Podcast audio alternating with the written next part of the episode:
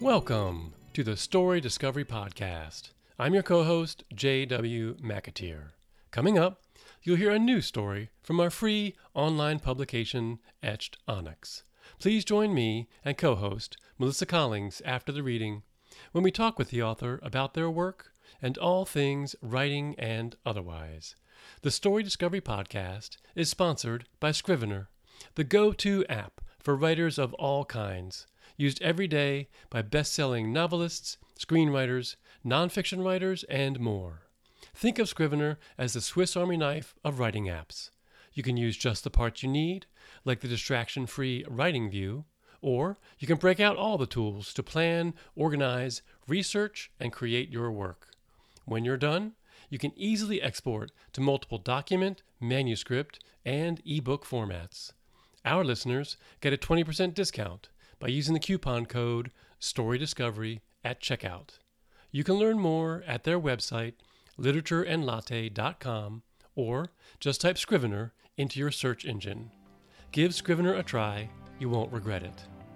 This podcast and all related materials are a production of Onyx Publications. All stories are copyright 2021, all rights reserved. Today's story is The Blue Room, written by Peter Gooch and narrated by Melissa Collings. Settle in and enjoy. The Blue Room by Peter Gooch. In the upstairs of the old house, Alice Fagan kept a blue room where she stored the kind of wild imaginings that exceeded the confines of her ordinary life. The room was unfurnished, except for a long, low shelf where she kept the best emblems of her magic. Sometimes the space appeared to her like an attic room, a narrow rectangle with small windows at either end. Other times it felt more like the kitchen of some lorn house long uninhabited, binding the end of things. The walls were pale, celestial blue with trim so dark it seemed violet.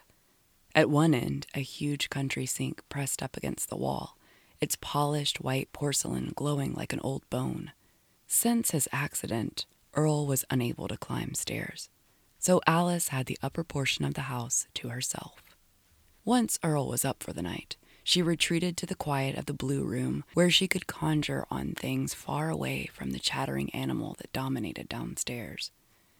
Sitting cross legged on the broad, unfinished wooden planks, darkened and smooth by years of footfall, she thought long and hard about the taste of apples. She pondered how it was that all the words in the dictionary weren't wide enough to get it right. She loved the northern spy variety most of all. How hard and heavy they sat in her hand, and how that first bite could make your gums curl with tartness. She loved their tough skin. Every November, she'd make enough pies to get through the winter. When the pies had cooled, she'd wrap each pie in heavy white paper and freeze it in the ancient chest freezer kept in the barn.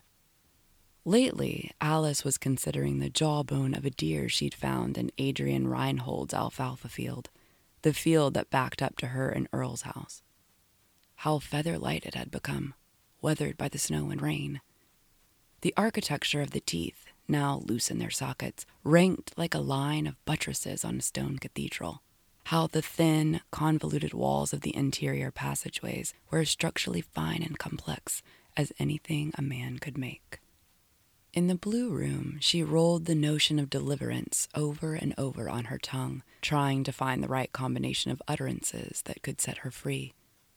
Sitting bare legged on the smooth planking, her fingers traced the grooves between the wide boards. She scanned the braille of the wood's grain, the rhythms, the slow beat of her heart echoing in her ears. Spreading out under the skin of her hand was a bruise, gotten recently when she cracked it against the door jamb trying to backhand a wasp seeking entrance to the kitchen. The stain seeped over the corrugations of metatarsals, darkening to a plum like violet at its center and fading to a sickly yellow green at the edges. She studied the shape, trying to glean its significance. The outline reminded her of something, she couldn't be sure what. She had to wait for truth to be revealed. From early on, Alice knew she wasn't meant to be a mother. The signs were everywhere like the time when she noticed a broken bird on her porch when she was a little girl. The feathers sparkled red and iridescent green, and its little yellow beak yawed wide, revealing a pinkish tongue. The fledgling lay there squeaking up at her, its tiny eyes black and unreadable. She had to watch her own movements to keep her foot from slamming down on it, just to stop the damn chirping. The next morning, she was relieved the bird was gone. She guessed a neighbor's cat had probably taken care of it. Alice had felt a certain way when Earl came home from the hospital, same as she'd felt about that broken bird. She had to watch herself around him. To make matters worse, Earl was mean as ever, despite the fact that now he was gaunt and weak as a puppy. She knew that the trajectory of her life had altered forever when the fat nurse rolled him down the ramp, gave Alice a knowing wink, and left him parked beside Alice's yellow 1956 Thunderbird. That was two years ago. Right off the bat, as soon as she'd rolled him inside, he'd complained about the stink of her cooking, something he'd never done before his accident. He complained about her housekeeping habits and hated her favorite game shows. He cursed the snow and the cold of winter, and later, the humidity of summer. It hadn't taken long for her to get fed up with it. When he was mad, and that was most of the time, Earl would stare at her with his fierce little avian eyes and bang his fist on the arm of his chair. Damn it, damn it, damn it, he said. Worst was changing his diapers three times a day. He wasn't heavy anymore, but he was ugly in a way that naked old men are. The meat on his thighs and belly hung loose and white. What little hair he had left was a bristly black that made his pale skin look dirty. Summer afternoons, when the weather was good, she'd take to driving him around town with the top down. Once he was strapped in, she tuned into Tennessee Ernie Ford on the radio and cruised the back streets until the sun went down. In some of the neighborhoods on her route, the porch sitters gave them a desultory wave as the yellow T bird rolled past at 15 miles per hour. Other neighbors, most especially those upslope of the fire station, looked askance at her, like she was towing a parade float loaded with carnival horrors. In any case, Earl was no good for anything. He'd sat in the passenger seat, smoking his Chesterfields, tossing the butts out as they progressed through the town. When the wavers waved, he gave Alice a smug glance. When the high street folks looked down their noses, he shot her a wounded, accusatory look, as if she were to blame for their mutual misfortune. Damn it, he said, slapping the chrome of the door's sill. Damn it! Alice knew in a way she was to blame. Night after night in the old days, she'd watched him down a pint or two of Imperial Club whiskey without uttering a word of caution. It was his habit to start off using a jelly glass, but he ended up drinking most of it straight from the bottle. Around midnight, she'd leave him asleep in the lounger and tiptoe to bed. His nighttime coma kept her safe from his pestering. That was important in those days. By rights, he should have died a dozen deaths over the ensuing years.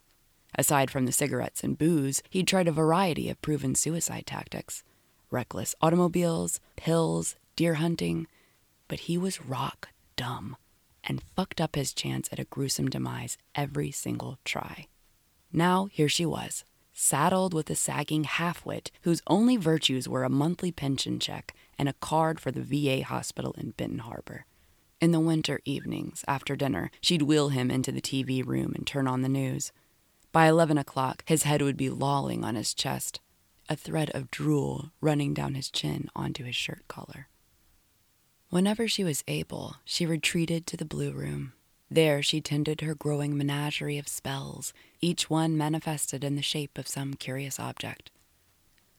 Summers, when the sun went down behind the silos of the cereal factory, she'd wheel Earl out into the lush, fragrant green of the alfalfa field and let the night sounds buoy them both into a blissful state of forgetfulness. Alice sat on the grass beside his chair, arms clasped around her knees, listening to the peepers, cicadas, and the owls in the fence rows far away. Sometimes Earl wanted to stay out in the alfalfa all night. He cursed her as she dutifully wheeled him back to the house, past the barn and the big propane tank, past the rusting hulk of the Allis Chalmers his uncle left him when he died. Occasionally he tried to latch onto the tractor or the hay rake to anchor his passage, but he had no grip left. That made him cry and curse some more. Over time, Alice had collected an assortment of bones and other oddments gathered from the field, or from the woods behind the field, or from the corn rows behind the woods. These oddments she arranged on the shelf in the blue room. The tiny corpse of a vole, an ornately marked turtle shell big as a dinner plate, the pale, papery skin of a snake, curled and nearly weightless. One night, in a deserted corner of the field, buried under some brush, she found a cow's skull, intact, horns and all. She felt happy then, wheeling Earl through the blackness, the white skull resting meaningfully on his lap.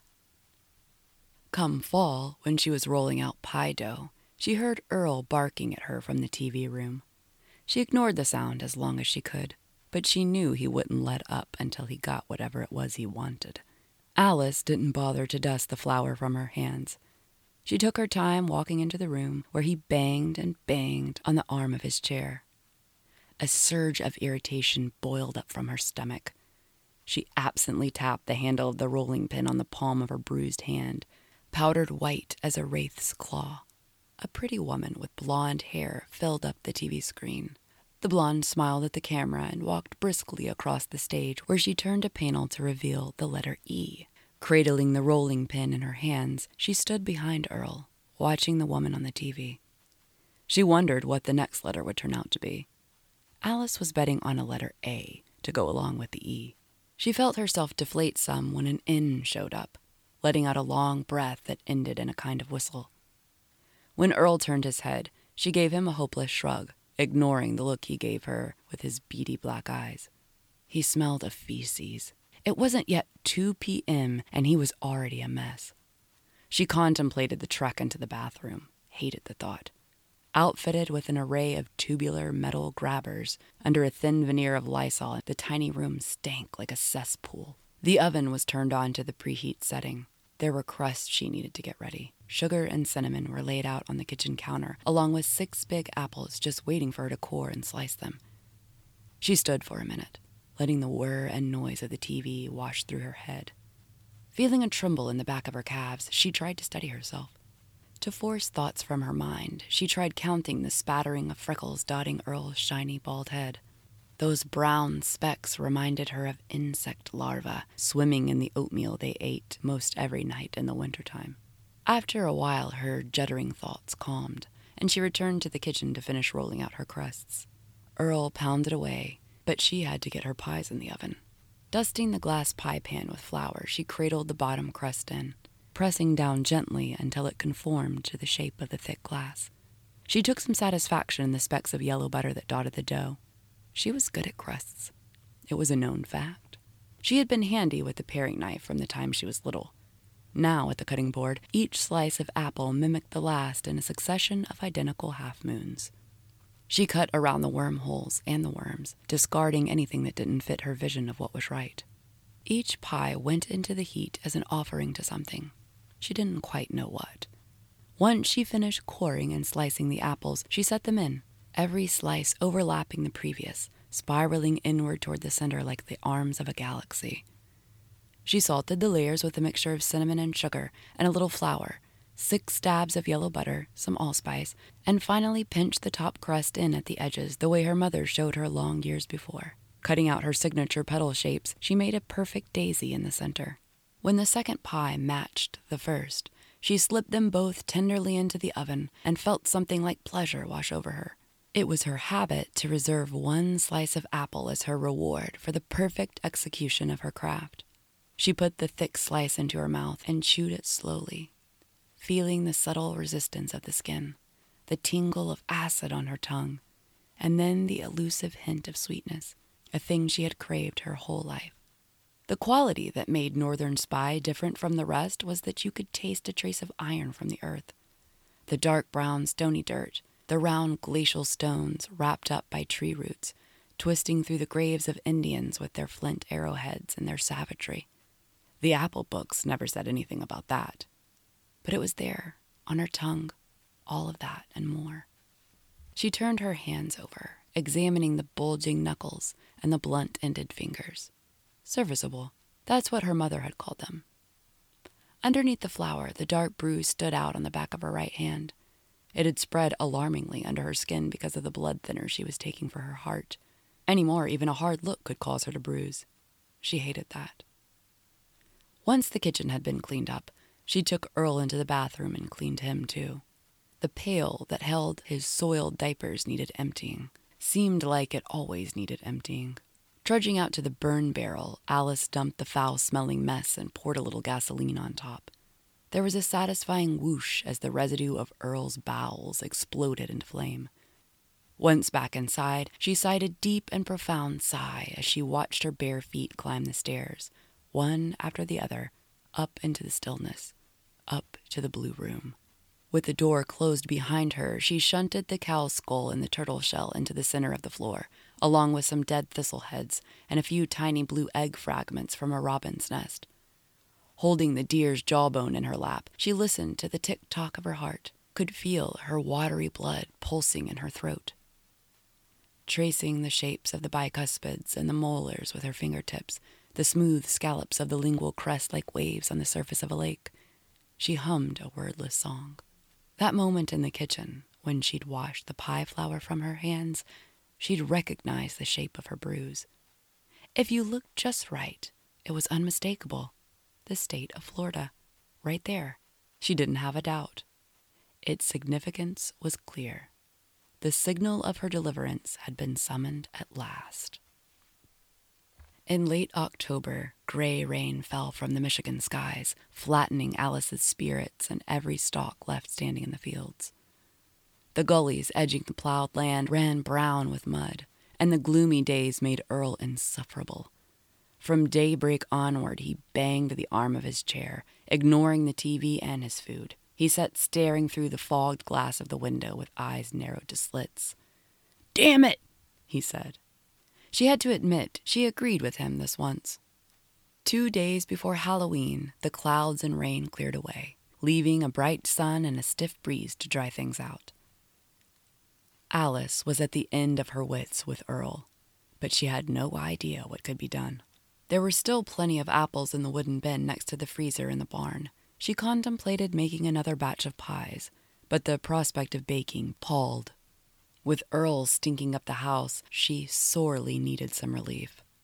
She could sell the T Bird, but then where would she be?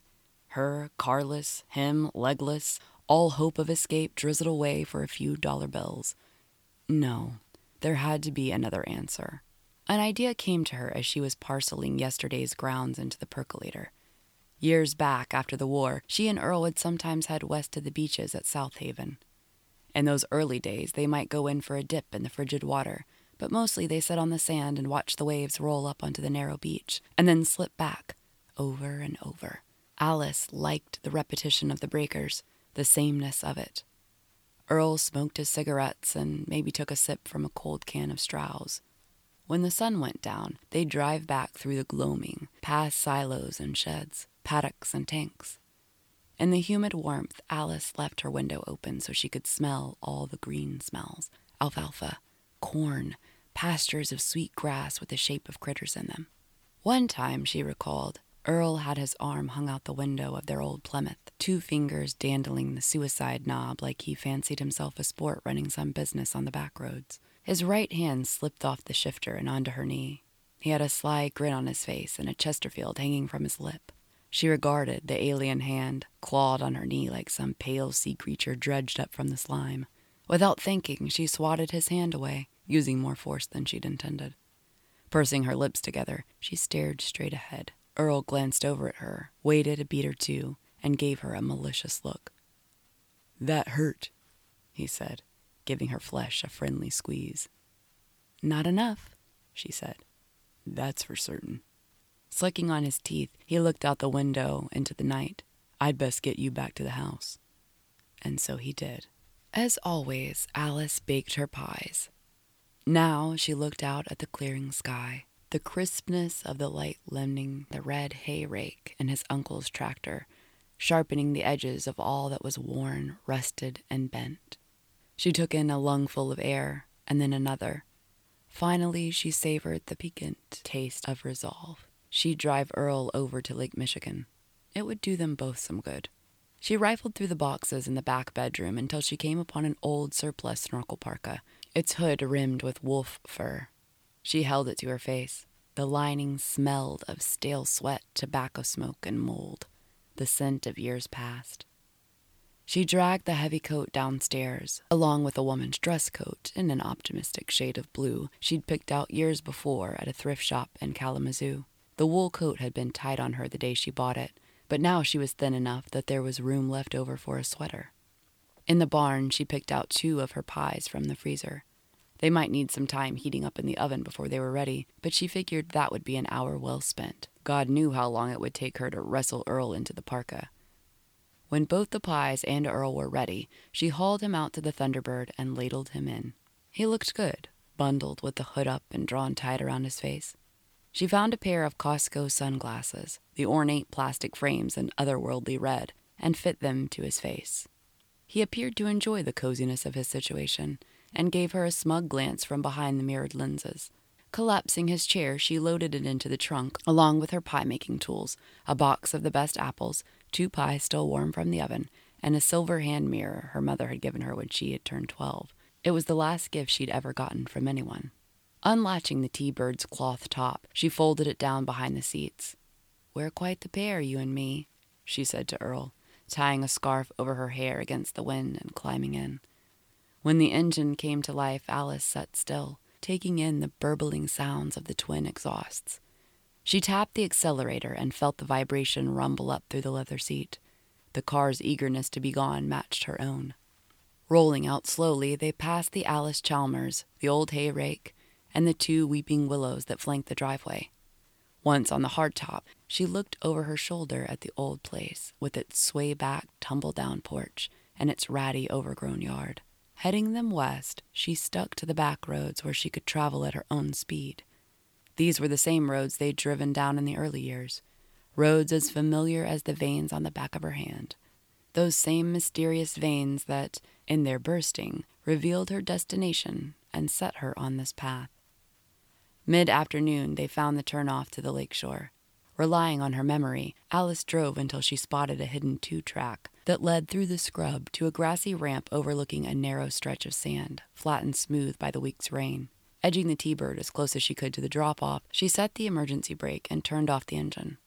Out over Lake Michigan, a gray line of low bellied clouds obscured the horizon. The seagrass bent inward toward the shore by a gusting wind.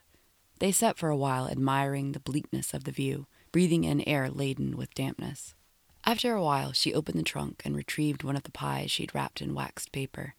Back in the driver's seat, she removed the wrapping, letting the residual heat from the oven warm her fingers. With a paring knife she kept in her coat pocket, she scored the pie and dug out a piece for Earl, breaking off a sticky corner and placing it delicately in his mouth. His hands still worked fine, but somehow she liked the idea of feeding him. It seemed a motherly gesture, between mouthfuls, he gave her wondering looks. When he'd finished the first piece, she fed him another, taking her time, wiping the flakes of her butter rich crust from the bristles on his chin. From the snugness of the T Bird's cockpit, they watched the approach of the cloud bank, still a ways out over the lake. Alice dusted the remaining crumbs from Earl's parka, thinking how sporty he looked in his mirrored shades and fur rimmed hood. Giving his hand a friendly pat, she got out and levered his chair from the trunk. It took a while to set it up and hoist him into it, but she managed. Once he was in the chair, she had no idea how to get him down the sharp incline that led to the beach. He wasn't heavy anymore, but the thin rubber tires on the wheelchair settled into the deep sand, making him hard to budge. Finally, tilting him back until his torso was nearly horizontal, she eased him over the edge. Digging in her heel, she wrestled him down onto the flat inch by inch. Once at the bottom, it took her a few minutes to catch her breath. When she was no longer winded, she rolled him twenty yards to the shingle where waves had deposited pebble side stones of all colors. Ten feet from the water's edge, she set the brake on the chair and walked around to the front where Earl could see her. I'm going to take a walk down the shore, she said against the rising wind. You sit. Earl looked up at her through silver lenses. He moved his lips a little. She looked away and began walking south. The wind blew harder now, tugging at her headscarf. There were no tracks on this stretch, just the smooth, flat sand, uniformly packed by earlier storms. The gentle rolling waves that had greeted them when they arrived had turned to whitecaps frothing their way to shore. Her heads gleamed white and pure in the fading light. She looked back over her shoulder at her own tracks, each one crisp and perfect. In the pocket of her coat, she carried a big slice of pie in waxed paper. After she'd walked a few hundred yards, she dug the pie out, unwrapped it, and took a bite. The sugar and cinnamon, the salt of the buttery crust, the tart apples in their immaculate layers made her feel content. She breathed in the damp air of the lake, the moisture laden wind, the scent of every creature swimming and crawling beneath the scalloped water, the boiling clouds that would surely bring more rain. She ate as she walked, leaning against the wind, thinking about her room with its celestial blue walls, the white porcelain sink glowing like a moon. Remembering the smooth boards on the floor, Alice wondered if she had read the signs correctly. She walked on, ruminating. A line of brown sand built up on the welts of her tennis shoes. A wave splashed over her feet, soaking her shoes. She looked down, surprised. Without her noticing, the lake had shifted its character. Row after row of breakers raced toward her. She'd walked for a long time. When she turned to look back, Earl, the wheelchair, and the T Bird were lost to sight. The wind tore at the hem of her coat.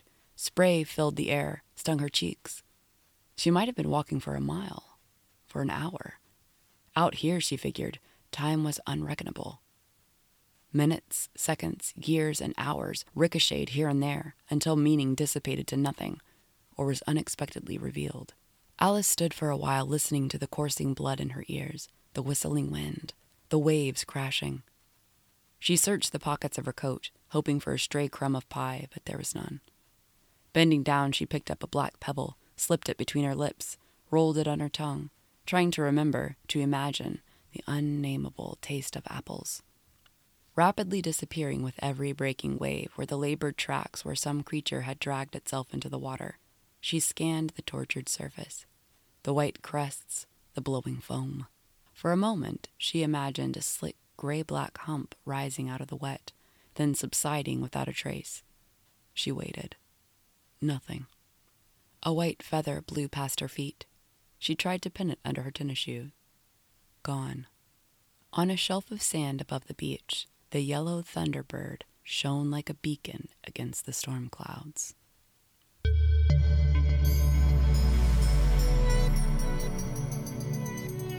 You've just listened to The Blue Room, written by Peter Gooch. And we have Peter on the show, as usual, to talk about the piece and writing and life in general. So, welcome to the show, Peter. Thank you very much. Pleasure to be here. Thank you for inviting me. Happy to have you on. And of course, we also have our co host, Melissa, the amazing voice behind the stories. So, Melissa, welcome. Thank you. Hello, hello. All right, Peter. One of the first things we do when we start off the show is just have you tell us a little bit about yourself. Sure. Um, I think that's probably going to be the hardest question you're asking me. Um, uh, born and bred in the Midwest, um, third generation academic. Uh, so I grew up um, pretty much on Central Campus at the University of Michigan. My high school was a laboratory school. Uh, quotes on that, air quotes on that. Um, and so essentially, I spent my early days um, down uh, on campus at U of M. Uh, my father was a professor there for 42 years. Mm, wow. Um, he taught advertising design and other aspects of uh, visual communication. So, uh, my mother was a first grade teacher, so I, uh, kind of the product of uh, some kind of uh, educational theory. I didn't say weird, but in parentheses. Right. right all of my high school teachers, uh, for good or ill, were uh, faculty um, in the School of Education. Oh. They, they, tested everything. Yeah, sure. Little guinea pigs for the school kids. So I've been well tested. I haven't been approved yet, but I've been well tested. I like that. Great. And then what else? What did you do after that?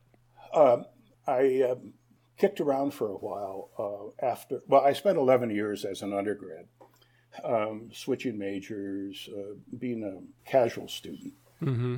I took a degree in fine art, a BFA in fine art, and a, a degree in English mm. um, during that time. And then afterwards, I um, went to graduate school at Western Michigan um, for painting.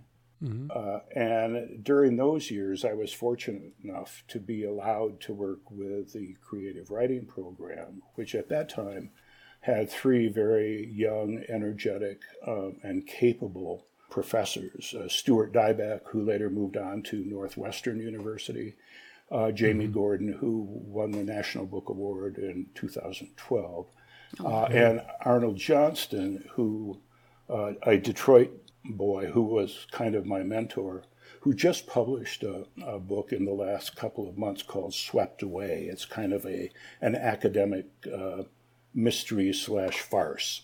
Hmm. Okay, sounds interesting. It, it was, yeah, the, the whole process for me while I'm uh, I was working very hard and very long hours in painting, so it was a nice break. And I don't mean in terms of less work, but it was a nice break to switch over from the concerns that any graduate painter might have to things that were a little bit more manageable because they were a little bit more peripheral. Does that make any sense at all? Not really. They were okay. well, that's going to be the norm. I'm, I'm afraid. Um, yeah, the, the, the painting efforts were um, profound, uh, incredibly helpful, but I but I was utterly focused to the point of exhaustion on, on your painting. Paint. Okay. Hmm. And so being allowed to work with the MFA creative writers, which didn't, by the way, have a less of a workload, but mm-hmm. because there wasn't um, a great deal of pressure directly on my shoulders. And that at that time they called that experience a cognate. In other words, a- academic activity outside of your major. So it'd hmm, be a okay. kind of a kind of elective. Mm-hmm. Um, but I was extraordinarily um, fortunate to work with the writer Jaimy Gordon, uh, originally from Brown University, a Bunting Fellow at, at Radcliffe. Uh, and I learned many things from Jaimy, but uh, one of the biggest lessons I took away was how scrupulous she was in her attention to detail in student work. Hmm. So I would submit 10 pages of written work, desperately flawed and she would return to me five handwritten pages. Wow. Uh, in the tiniest of writing.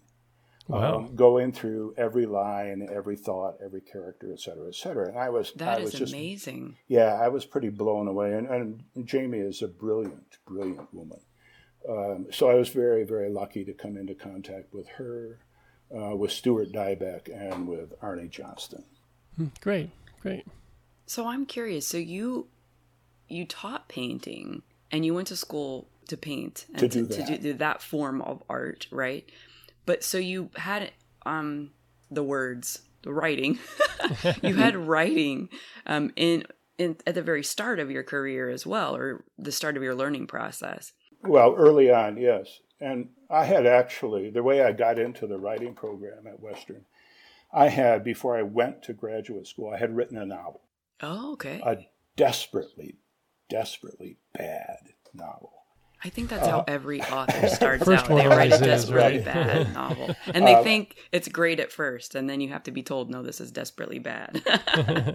well, I, I, by the time I got to grad school, I was under no illusions about its quality. But one of the things that Arnie Johnston mentioned when I went to talk to him to apply for admission uh, was uh, in his office, students would often come in and they would say, I've got a great idea for a novel. Let me tell you about it. And Arnie mm-hmm. would look at them and say, Don't tell me, show me.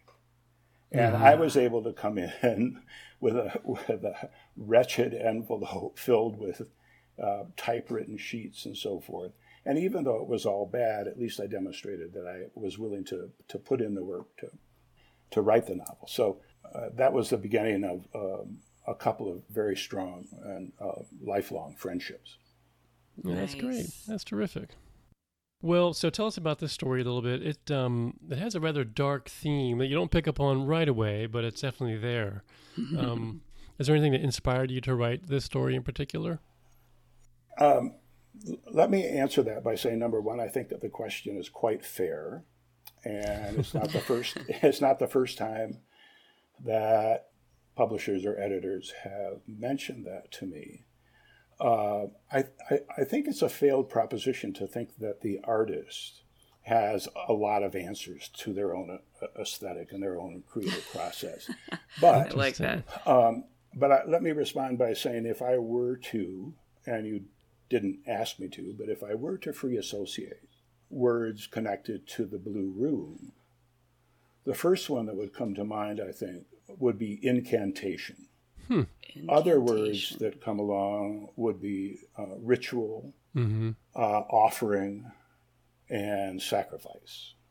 Wow, those are bold words. Yeah. So, I mean, those are words that are normally associated with sympathetic magic. Um, but I think what, what we see in the Blue Room, at least in, in one of the, the stratas, uh, we see a kind of practice of sympathetic magic by Alice. Hmm. Okay. So the darkness, I'm not sure that I, that I'm aware of the darkness. But I think you're quite right that it must be there because you and others have um, mentioned it. Well, there's an undertone of violence.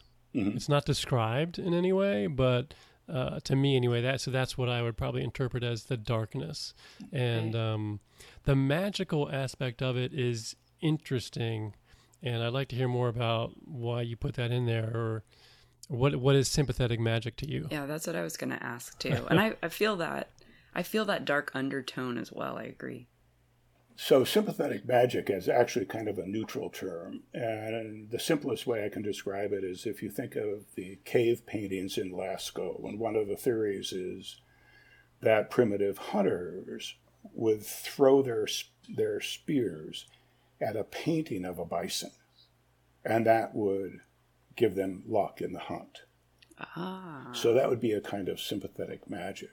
I think what Alice does hmm. quite unconsciously is she offers up herself, as seen in the pies, the care with mm-hmm. which she deals with her pies and so forth, mm-hmm. um, in an attempt to change the direction of her trajectory, her personal trajectory.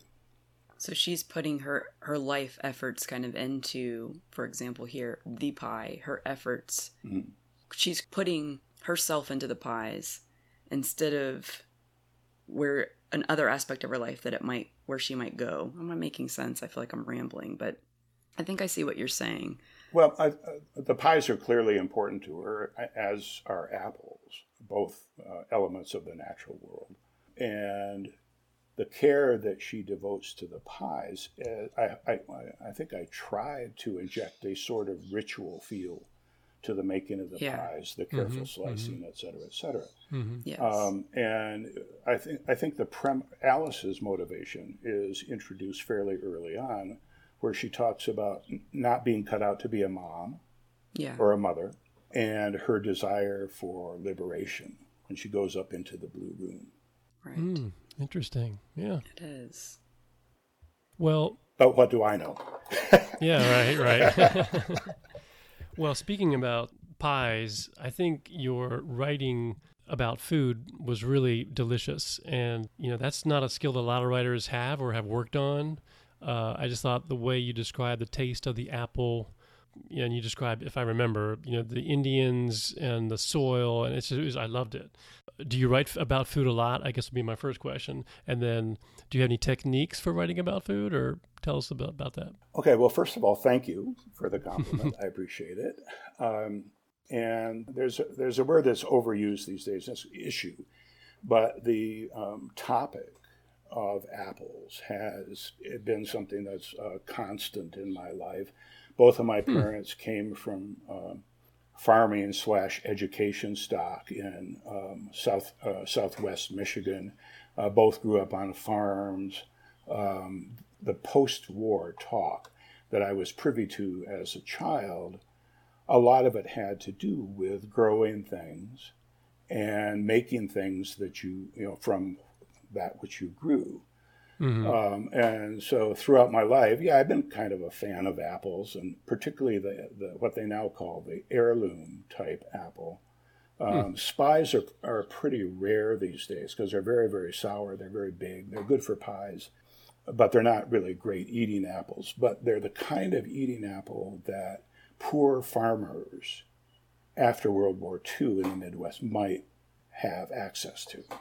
More so than, say, a delicious or something like that. Right, right. I love that. It's a complicated, a complicated explanation for this. It's neat that such a small thing, as in, it has a background. The apple has a background in the story, just as the way you describe the apple goes into depth. And I'll tell you, with those pies, beautiful, but it's also a double edged sword here because for the past six weeks, I haven't had any sugar. I'm doing an elimination diet. Haven't had any sugar. I read your story. I want a pie. well, first of all, my sympathies for going without sugar. Um, in terms of going back to JW's question, in terms of writing about food, it's not something that I that I focus on, but it's something. It, it is a way I think that one can affect and connect with the reader, since we all eat. Now, we yeah. don't necessarily like the same things and so forth, but it's something that's a you know a basic human activity. And so most of my work will include something about food. Yeah, and you know I, I never thought about it. It just happens. Great. Well, so uh, then are you a discovery writer, meaning you don't plot it all out, or do you plot it all out and then write it, or do you just let it flow? Oh, good question. Uh, thank you for that because that's an issue. If, if having taught painting to undergrads for close to 30 years, the issue of intent and occurrence crops up quite frequently. I, am a strong believer that create that the creative act is an act of investigation. Hmm, I like words, that. You're finding stuff out. Mm-hmm. What, what, are you finding out? Well, you might be finding out something about a topic, or you might be finding out something about anatomy if you're a figure painter but mostly I think you're finding out about yourself. And so, mm. yet my answer to, to your question is I, I believe painting and writing is an active investigation.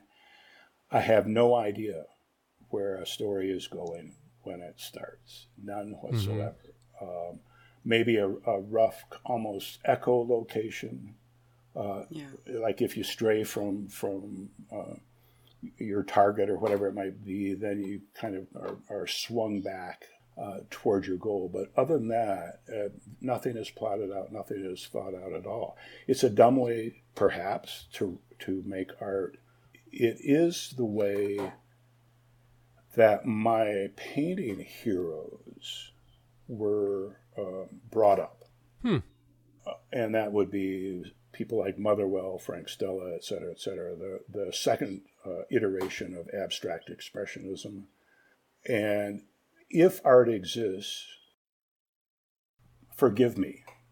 I, I, okay, apologize before I say it. But if art exists at the intersection of the conscious and the unconscious, and I think it does, then one has to be receptive to intimations of the unconscious when one is working consciously in writing.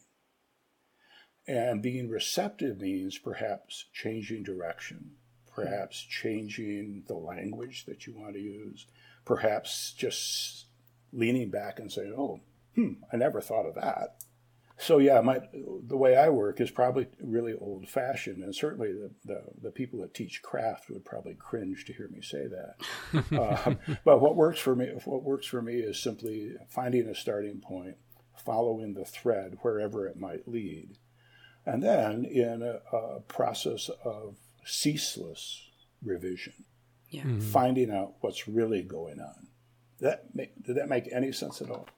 It does. I love how you describe that that art as the the intersection of what say that again the, the conscious inter- and the unconscious the unconscious right. and, and the right. conscious i think that is so excellent because oh, it thanks. because it's so true i love to paint myself and i think when when i'm painting there's a part where i have to turn off my overactive mind and let my hands I, that's how i say it i always i let my Absolutely. hands do the work and it, it, that makes me the way you've described that makes me think of of painting and sometimes writing too because it is that way Very good. Yeah, and I agree entirely. And uh, when teaching uh, undergraduates to paint, I tell them to turn off their brain.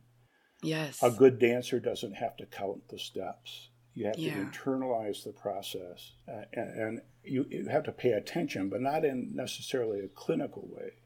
Yes. But simply pay attention to to what's in front of you. And um, I think writing. Hmm, I don't really have an awful lot of cogent thoughts about writing, but I think that that sometimes one can be lucky and fall into a state where things work out, um, and it's almost a state of grace in a way. And certainly in painting, that exists when you shut down the conscious mind and simply Yeah. react as, as a physical being and so on.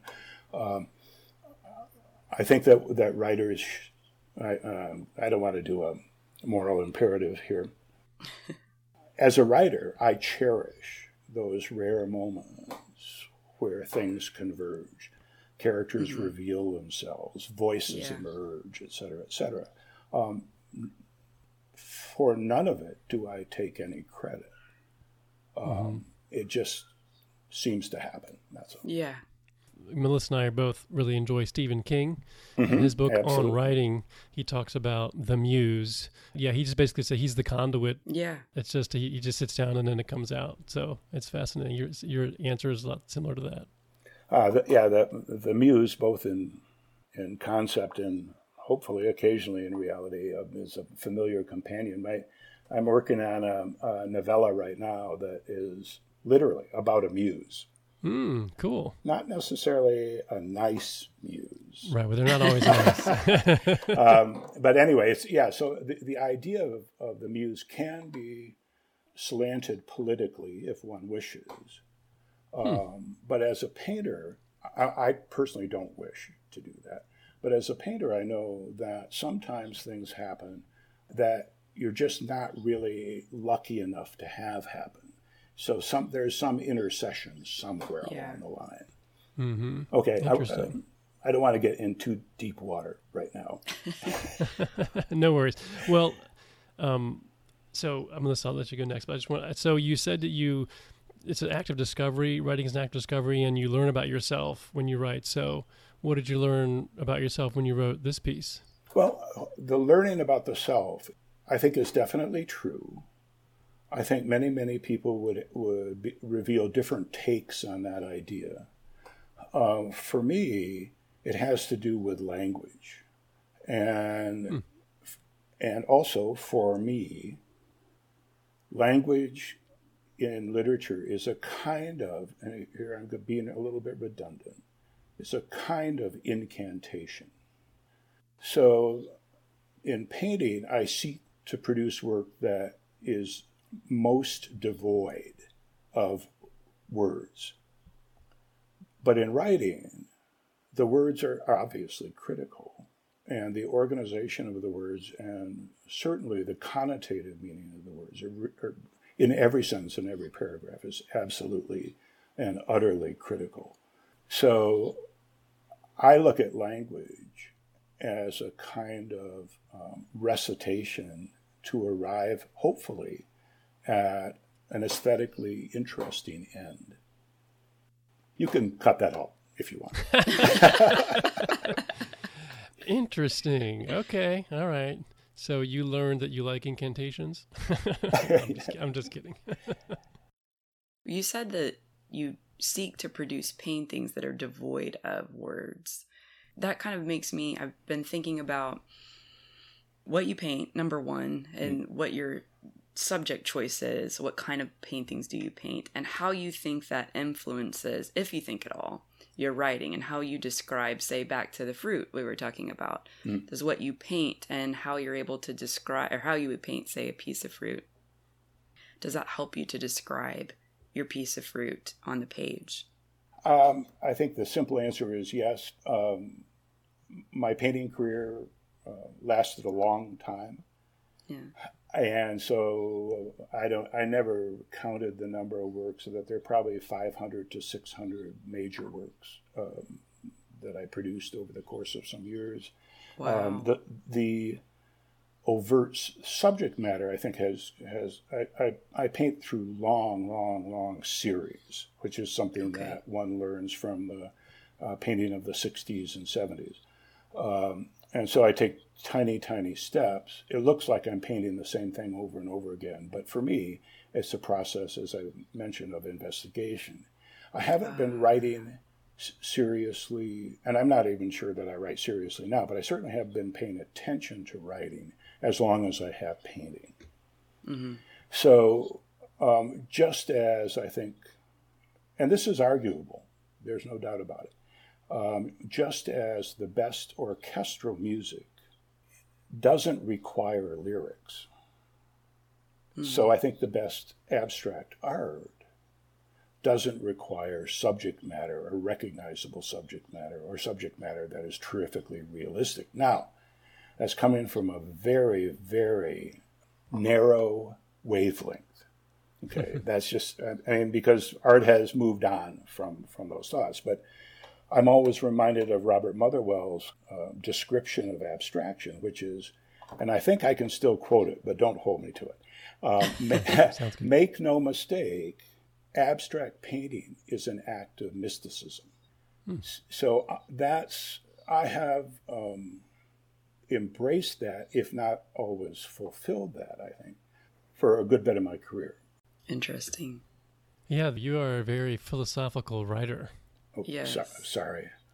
I think it's terrific. I'm really enjoying it. You know, you're taking us um, deeper into mysticism and everything else. It's fascinating. It really well, is. You know, the problem with that, JW, frankly, is that having uh, luckily had to declaim in front of students for 30 years, th- these questions always come up. And so yeah. one, one discovers one's honest, hopefully, and personal response to them. Uh, because they're, they're, act, they're, those questions are generated always in the studio. So mm-hmm. yeah. um, I'm not sure that I'm philosophical so much as I, I, was in a position where I needed to have a reasonable answer and, and one that I could get to fairly quickly. so you're very rehearsed. 30 years. Well, back to writing a bit. So do you have a genre, a genre that you like to read and write about? That's another fair question. And, and actually, if I ponder an answer to that, uh, I'm pretty much an omnivore mm-hmm. when it comes to reading. I will say that compared to my earlier days, I think the vo- the volume of books that I uh, am able to consume is somewhat less. Uh, sure. But certainly, I, historical fiction, science fiction, fantasy. Um, I've I've read mysteries. I actually have friends who write mysteries. Um, Great. And so, so I'm pretty omnivorous. What I focus on now, in hindsight, um, what I what I seem to focus on now is that that broad and rather general category of literary fiction. Um, mm-hmm. But that you know that em- that embraces an awful lot of writing. Uh, mm, sure. And I just finished Donna Tartt's um, The Secret History a, a, couple of weeks ago, and I'm I'm currently rereading Damage by um, Josephine Hart, uh, who was happened to be married to Saatchi, the gallery owner in London. And I'm looking at I'm looking at Josephine Hart almost exclusively for her chapter structure. Hmm. Um, she wrote Damage, which was her first bestseller, um, in a in a sequence of related but not necessarily sequential chapters um, that were quite brief, almost acting as overviews. And hmm. um, I hadn't thought about her for 10 or, or 15 years, but just recently I thought about her chapter structure, structure and was trying to look at that.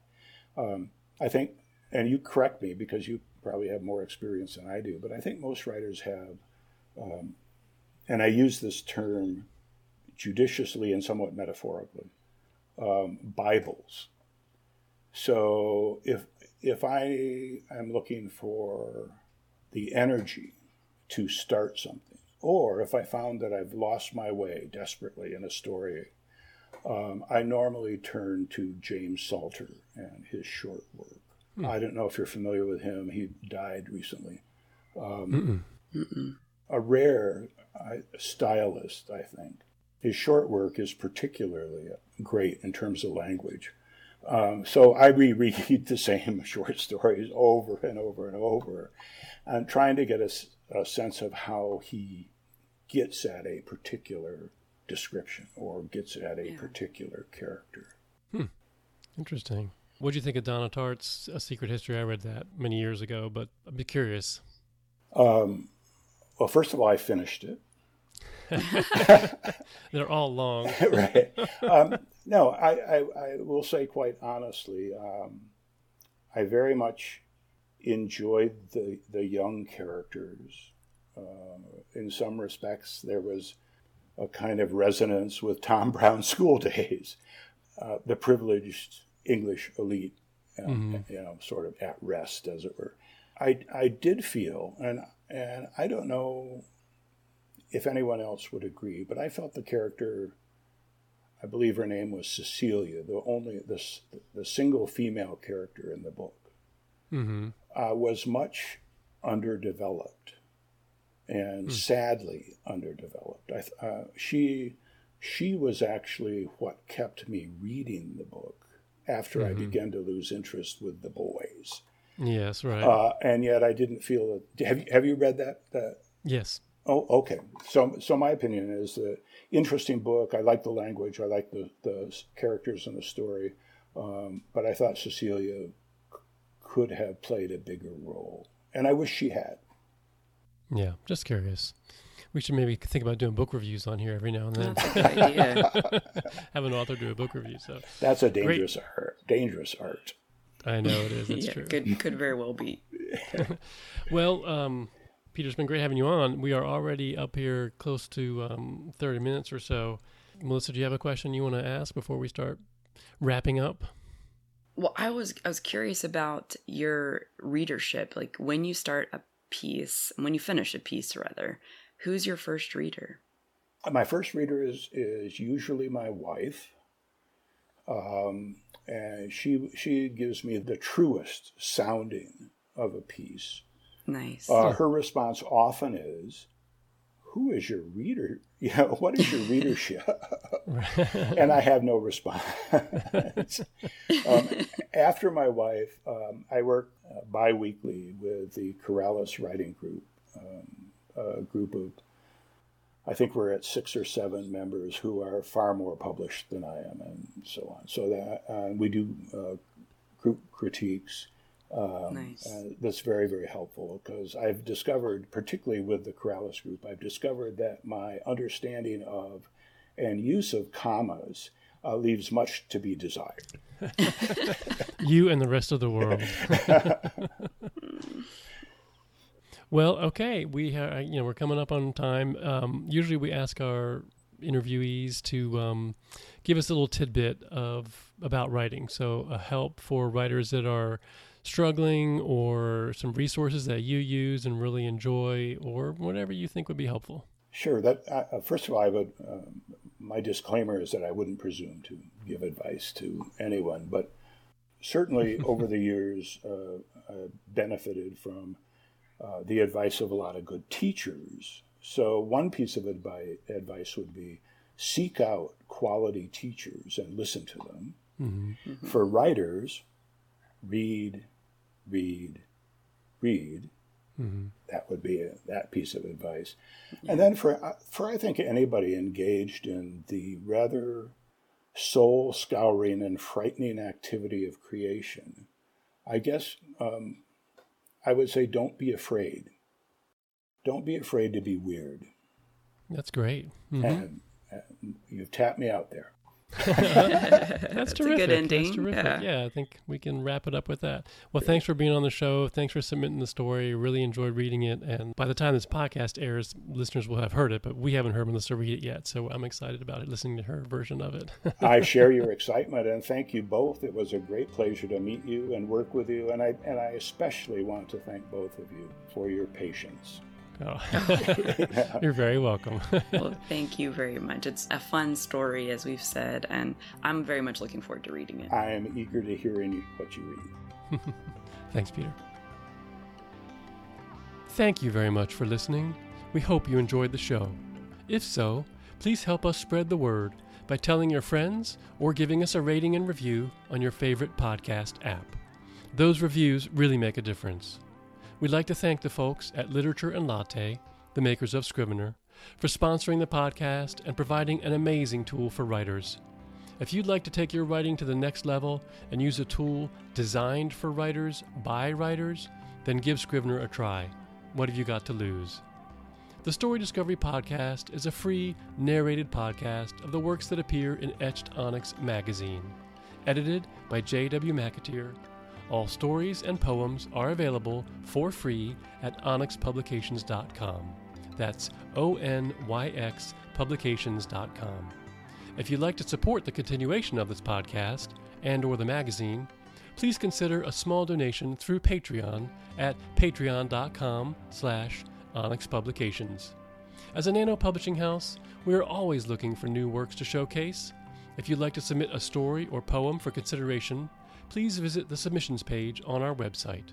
In the meantime, keep reading and writing.